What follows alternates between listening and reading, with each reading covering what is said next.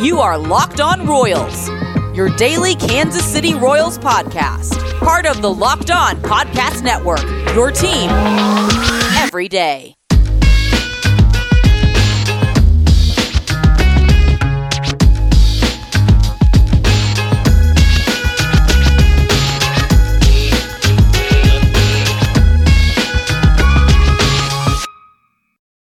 Let's get it going on the Locked On Royals podcast, a part of the Locked On Podcast Network, your teams every day. I am your host, Rylan Stiles. You can follow me on Twitter at Rylan underscore Stiles. It's at R Y L A N underscore S T I L E S. On today's show, I want to jump on into the world of Major League Baseball and what's happening right now as the winter meetings wounded, wound, winded, concluded last week. Uh, so right now, it seems as though the New York Yankees and DJ LeMahieu are on the outs.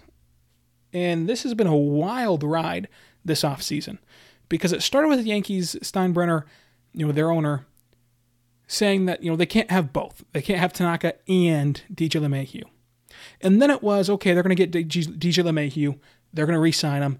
All signs point to those two guys getting back together. You know, LeMahieu and the Yankees. And now it seems as though LeMahieu and the Yankees are far, far, far apart. In that LeMahieu will not be returning to New York because the Yankees continue to be penny pinchers. Which plays into why MLB fans are so mad at, at, at each owner because there's no need to be penny pinchers right now. There's just not. I get it, pandemic has hit everyone hard, uh, but you're the owner of the New York Yankees. You can afford DJ LeMahieu and, and, and Masahiro Tanaka, or at least afford LeMahieu. Don't miss out on both of them.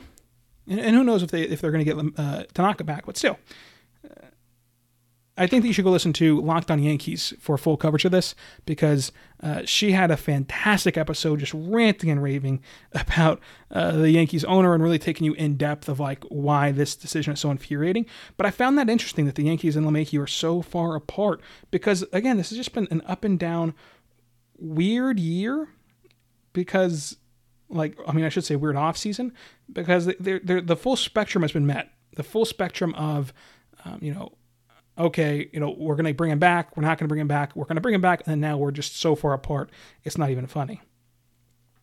And then the fact that we still don't know where George Springer's going to go, DJ LeMahieu's going to go, JT Realmuto's going to go, or or Trevor Bauer, you know, the Cy Young winner, one of the best catchers, if not the best catcher in baseball. LeMahieu hit 400. George Springer, who had an amazing postseason. The fact that we don't know anything about their free agency is just crazy to me. The NBA free agency lasted a day. They got things moving and they got fans excited and they got they got all this stuff done in a day. It's been 3 months for baseball. And I, I am just at a loss for when we're going to find out this stuff. I mean, Jackie Bradley Jr. still has no home. I, I, don't know when we're going to find out the the results of these free agency classes, and I hope it's not once again at spring training. Whenever spring training is, we talked yesterday about the, the owners wanting to shorten the season and push spring training back. But that is just insane to me. Another story is about the fact that you know George Girardi did say that you know, they're going to be without their shortstop and their catcher, you know, Didi Gregorius and JT Realmuto moving forward. That kind of does narrow out one team from the from the Realmuto sweepstakes that they don't think they're going to have him back next year in Philadelphia. The the off season has been incredibly wild, and for Kansas City, they've been pretty active. I mean, you get Minor, you get you get uh, Taylor, you get Holland back, you get Carlos Santana. You know, you get all those guys and we'll see if they can put something together that can be a successful season for Kansas City. And what would be a successful season? And this is what you know Mike Matheny has to has to level with and has to evaluate for himself, and Dayton Moore has to as well. Is a successful season for Kansas City a playoff push? Is it finishing five games out? Or is it about development? Like, where is Kansas City at on that spectrum? I think that you can easily break down every team. Okay, are you rebuilding uh, and you're just trying to absolutely bottom out? You're not even really caring about development. You're just trying to bottom out. Are you doing that? I think Kansas City is past that point. Are you focusing only on development where you just want to get guys at bats, you want to get guys opportunities, and you know that they're going to fail, but you just want to do it anyway, which Kansas City has been at? Are you at the what I call the turn the corner? The turn the corner is where okay, we're going to get our young guys up here. They might struggle some, but we are looking to win. We're looking to add veterans like Carlos Santana and Greg Holland. We're looking to win with Mike Minor. We're looking to win. We're looking to compete, right? Compete would be the operative word. We want to finish close to five games out. You know, I like to use that five game number as a good measuring stick of, uh, they were close. You know, five games out, they were close. You know, three games out, they're close. And then are you full bore? We want to make the postseason. We want to make the postseason. And I think that we want to make the postseason as far as Kansas City will ever get, uh, barring just some magical draft. And once again, they, they had the top farm system in all of baseball, and they had the best farm system, system in baseball history, and they still never reached the fifth level. And the fifth level is what only the Yankees and Red Sox and, and Dodgers achieve of. Just hand them the trophy. They're so good. They're going to be so dominant. It, it is championship or bust. And I don't think that Kansas City will ever ascend to the fifth level, which is championship or bust. So I think that they're going to stay in these three levels of we only want to develop people. We only want to develop players right now. We want to compete and we want to make the playoffs. Somewhere in that three level system is where Kansas City is going to be this season. And right now, today, you could email, you know, you could email the show, you could tweet into the show, Locked On Royals. You could give me your take and say that you have Kansas City in any of those three.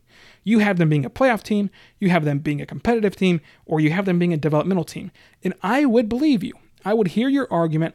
I would understand where you're coming from, and I would legitimately you know you could convince me legitimately that they're going to do any of those three teams any of those three things and that's where the balance is going to be so tough for uh, you know mike matheny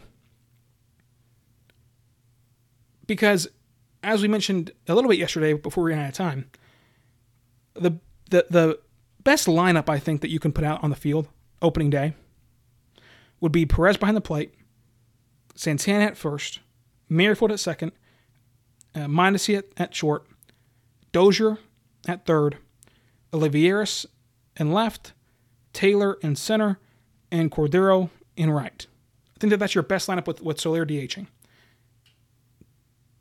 I think that that has the best opportunity to win baseball games, and that is a competitive lineup which puts you in that second tier, that second level. Because at that point, you're no longer developing Nicky Lopez, who is a starting point of a gold glover, you know, gold glove caliber player, but still needs dramatic improvement at the plate, which as you know, you cannot get better at hitting big league hit, you know, big league pitchers if you don't get the face, big league pitchers. So you're no longer developing him. You have now signed Mike Minor, and you still have Danny Duffy, and you still have Keller, Bubic, and Singer. So there's no room in that five man rotation to call up an Asa Lacy or to call up, you know, whomever the same way that Brady Singer got to impress you in spring training 1.0 and spring training 2.0 and crack the team opening day. In your bullpen, kind of kind of set with five guys. I mean, four guys really. I mean, you're you're going to have Zuber, Staumont, Holland. You're going to have Barlow. It's kind of set with those four, and then you can work some pieces and some marginal guys around that. You know, maybe Kowar can sneak into the bullpen. Your team right now, I think, is closer to the competitive stage than it is just let's only worry about developmental stages. But I think that you still are at the point where you need to worry about development also. I mean, are you ready to give up on Nicky Lopez? Let's not overreact to a 60 game sample size. And in that 60 game sample size, he did one thing elite, and he was an elite fielder. So if you're an elite fielder, as we see with Michael A. Taylor, who is a god awful hitter, but he's an elite fielder, there are still spots for you. But you can't have, I mean, I mean, you, you can't have an, a, a black hole in center field at the plate, a black hole at second base in the plate, possibly a black hole at shortstop at the plate. I mean, I'm not I'm not going to just pin know, write down and pin that Mondesi is going to turn around at the plate. He always does this. He always has a good two week stretch, a good three week stretch, a good month stretch, and he's never anything the next year. He's always going to do this at the end of the year whenever you're playing, you know, some September call ups. He's going to have a fantastic September. People are going to rave about him. Oh my God, he's so good. He's an MVP player. Let's see it. Let's see it then. Let's see it for a full season. And he's never been able to do that. So why would I think this year's any different? So if you were to play Nicky Lopez, you'd have a black hole at second short center. If Soler's not turning around, you have a black hole in, at the DH. If Santana's not turning around, you have a black hole at first base. Now your lineup is just falling apart.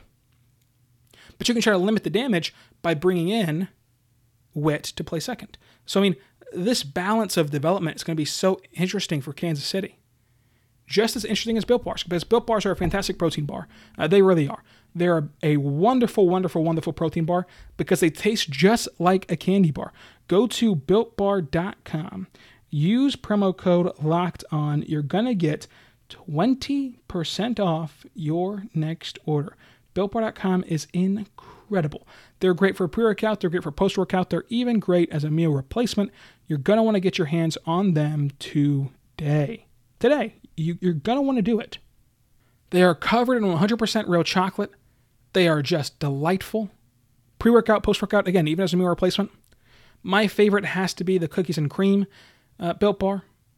They are great for the keto diet. They're great for losing or maintaining weight. They, they are just perfect.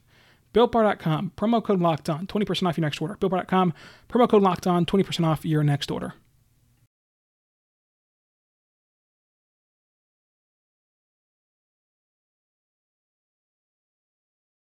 We're back on the Locked On Royals podcast, a part of the Locked On Podcast Network, your teams every day. I want to tell you right now to head on over to the Locked On NBA podcast. NBA fans, listen up. The Locked On NBA podcast is getting you ready with a with the start of the season with a special week of team previews podcasts all week long.